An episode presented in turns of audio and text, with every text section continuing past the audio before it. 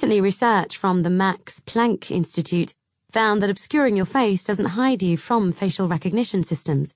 as only 10 fully visible examples of a person's face were needed to identify a blurred image with 91.5% accuracy. To fight back against the way our faces are being used, particularly in commercial and retail spaces, artist and technologist Adam Harvey wants to create clothing that overwhelms and confuses facial recognition systems so they can't tell the difference between clothes and their wearer.